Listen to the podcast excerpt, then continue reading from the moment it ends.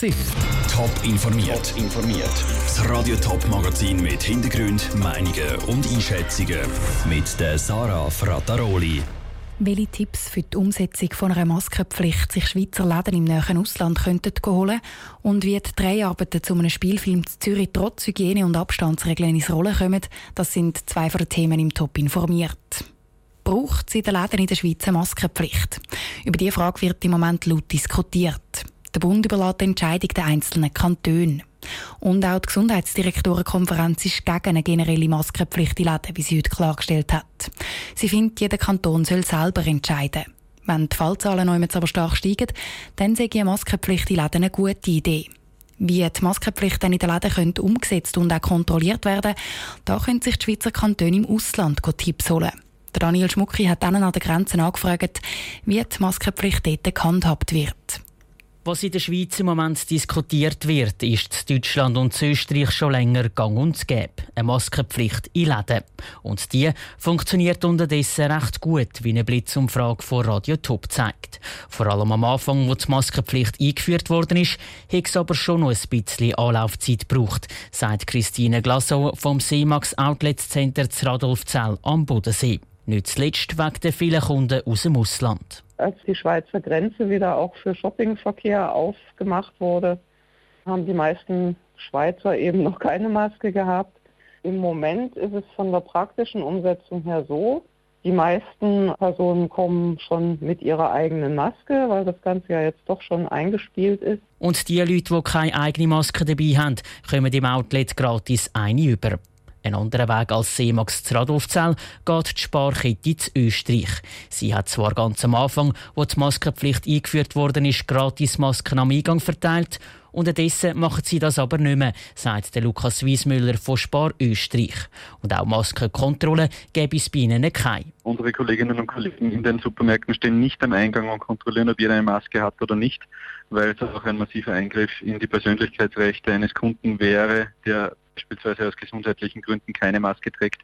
Aus diesen Gründen kontrollieren wir nicht selbst andere Kunden, sprechen aber sehr wohl Kunden ohne Maske an und weisen sie darauf hin. Dass die Maskenpflicht in den Läden zu Österreich und Deutschland so gut eingehalten wird, hat vor allem einen Grund. Die Maskenpflicht ist überall gross angekündigt worden und wird auch jetzt noch im und um den Laden immer wieder mit Plakaten oder Durchsagen bekannt gemacht. Das ich auch in der Schweiz wichtig, wenn die Maskenpflicht in den einzelnen Kantonen eingeführt wird. Der Beitrag von Daniel Schmucki. Eine Maskenpflicht in den Läden kennen in der Schweiz unter anderem schon die Kantone Genf und Watt. St. Gallen und Schaffhauser gegen wollen bis jetzt noch nichts von einer Maskenpflicht wissen. Im Moment sind die Fallzahlen bei ihnen noch im normalen Bereich. Die Kantone Zürich und Thurgau haben sich seit der Maskenempfehlung vom Bund noch nicht dazu geäussert. Unnötige Röntgenbehandlungen, Zahnärzte, die Kinder ihre Privatpraxen abgeworben haben und ein Regierungsrat, der zu lange nicht hergeschaut haben Die Affäre rund um die Schulzahnklinik Schaffhausen beschäftigt den Kanton seit Jahren. Als Ende Juni der Bericht von der Parlamentarischen Untersuchungskommission PUC rausgekommen ist, hat es so ausgesehen, als wäre der Fall langsam abgeschlossen. Jetzt doppelt die Geschäftsprüfungskommission aber nochmal nach. Sie hat die PUC vor zwei Jahren ins Rollen gebracht und jetzt das erste Mal Stellung genommen zum Bericht. Und da steht einmal mehr der Regierungsrat in der Kritik. Sandro Peter. Der PUC-Bericht hat viel von den Vorwürfen gegen den Schaffhauser Regierungsrat im Zusammenhang mit der Schulzahnklinik bestätigt. Aber schwere Fehler beim Regierungsrat und dort vor allem beim Christian Amsler, der für die Schulzahnklinik verantwortlich ist, hat der Bericht nicht gefunden. Der Regierungsrat hat darum im Juni, wo der PUC-Bericht herausgekommen ist, gesagt, der sei entlastend. Die Schaffhauser Geschäftsprüfungskommission doppelt jetzt aber nach. Der GPK-Vizepräsident Patrick Portmann will verhindern, dass der Regierungsrat den Kopf aus der Schlinge zieht. Es war ein Schnellschuss eigentlich. Ich glaube, es ist extrem wichtig, dass man den Puck-Bericht rausgebracht hat, dass man die Puck überhaupt forciert hat. Für mich bis heute unverständlich, dass ein Regierungsrat oder Gesamtregierungsrat so reagiert hat, wie er eben reagiert hat. Der Regierungsrat hat nicht nur gesagt, der Puck-Bericht entlaste ihn, er hat sogar ganz in Frage gestellt, ob es die Puck zu der Schulzahnklinik überhaupt gebraucht hat. Die hat nämlich über eine Million Franken gekostet.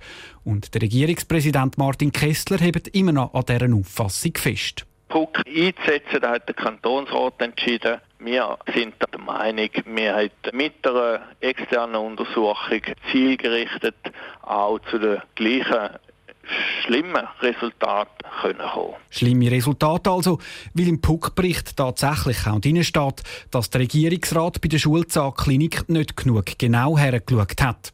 Darum weist Martin Kessler auch den Vorwurf zurück, der Regierungsrat hätte das Ergebnis vom Puck-Bericht verharmlost. Es sei nie die Rede davon gewesen, dass der Regierungsrat keinen Fehler gemacht hat. Der Beitrag von Sandro Peter. Der Regierungsrat nimmt in knapp zwei Wochen auch noch mal im Kantonsrat Stellung zu der ganzen Affäre. Abgeschlossen ist die aber so oder so noch nicht. Die Staatsanwaltschaft ermittelt weiterhin. Sie rechnet aber damit, dass die Untersuchung erst nächstes Jahr abgeschlossen ist. Und jetzt wechseln wir die Szene. Und zwar wortwörtlich. Wir gehen nämlich an ein Filmset. Der Chef von einer kleinen englischen Firma, die Sexspielzeug verkauft, hat eine visionäre Idee. Ein Liebesspielzeug, das auch echte Emotionen vermittelt. Für das setzt er auf die Hilfe von einem alternden Influencer. Das Ganze läuft aber nicht so rund, wie sich der Boss das vorstellt, und das Drama nimmt seinen Lauf. Das ist die Geschichte vom schweizerisch-britischen Spielfilm The Art of Love. Geschrieben hat die Geschichte ein Zürcher. Darum wird auch ein Teil vom Film zu Zürich gedreht. Lucia Niffeler ist für uns beim Filmset vorbeischauen, wie so ein Dreh in Zeiten von Corona abläuft. Sound, rolling, Camera, set and action. Der Firmenchef Hector steht am Fenster von seinem Büro und hält seine Mitarbeiter unten in der Fabrik eine Ansprache wie jeden Morgen. Die Szene steht heute im Zentrum der Dreharbeiten. Der Drehtag selber fängt aber schon viel früher an, erklärt der Regisseur vom Film, Philipp Weibel. So ein Drehtag läuft eigentlich so ab, dass am Morgen sich eigentlich Techniker treffen, dass man die Location einleuchtet, dass man gleichzeitig mit den Statisten eine Inszenierung kreiert und dass man nachher eigentlich die ganze Szene, wo man drehen durchprobt und der Kameramann zuschaut und sich eigentlich überlegt, wie er das am besten auflösen Also in wie viele Einstellungen er die Szene erzählen für die Szene, die heute im Kraftwerk Sellnau mit in der Stadt Zürich gefilmt werden, ist das Gebäude in eine Fabrik für sechs Spielzeuge verwandelt worden. Ein Förderband mit verschiedensten Spielzeugen steht in der Halle, rundum verschiedenste Lampen, Glasröhrchen, Einzelteile. Überall stehen Kameras und Filmlichter. Beim Dreh haben alle Personen, die nicht gefilmt werden, eine Maske an. Das Coronavirus beeinflusst auch auf dem Filmset die Arbeit. Wir haben wie jede andere Branche ein Schutzkonzept erarbeitet und wir haben, sage ich jetzt einmal, zehn Richtlinien, die wir uns daran halten. Das heisst, wir tragen Masken, wir versuchen Abstand zu halten, wir versuchen zu investieren. Ich sage jetzt, man ist ein bisschen langsamer im Arbeiten, weil man einfach die Massnahmen muss einhalten muss, aber es ist jetzt nicht so, dass es uns total lahmlegen würde. Schwierig war auch, dass nicht immer klar war, ob die britischen Schauspieler überhaupt einreisen dürfen. Die ganze Krise hat das Team aber auch zusammengeschweißt. We can do this. Today's the day. Let us win! Cut. Lucia Niffeler mit Eindrücken vom Filmset. Zürich ist nicht der einzige Drehort von The Art of Love. Im Herbst wird dann auch noch zu London und Stover gedreht. Ganz fertig ist der Film dann frühestens in einem Jahr.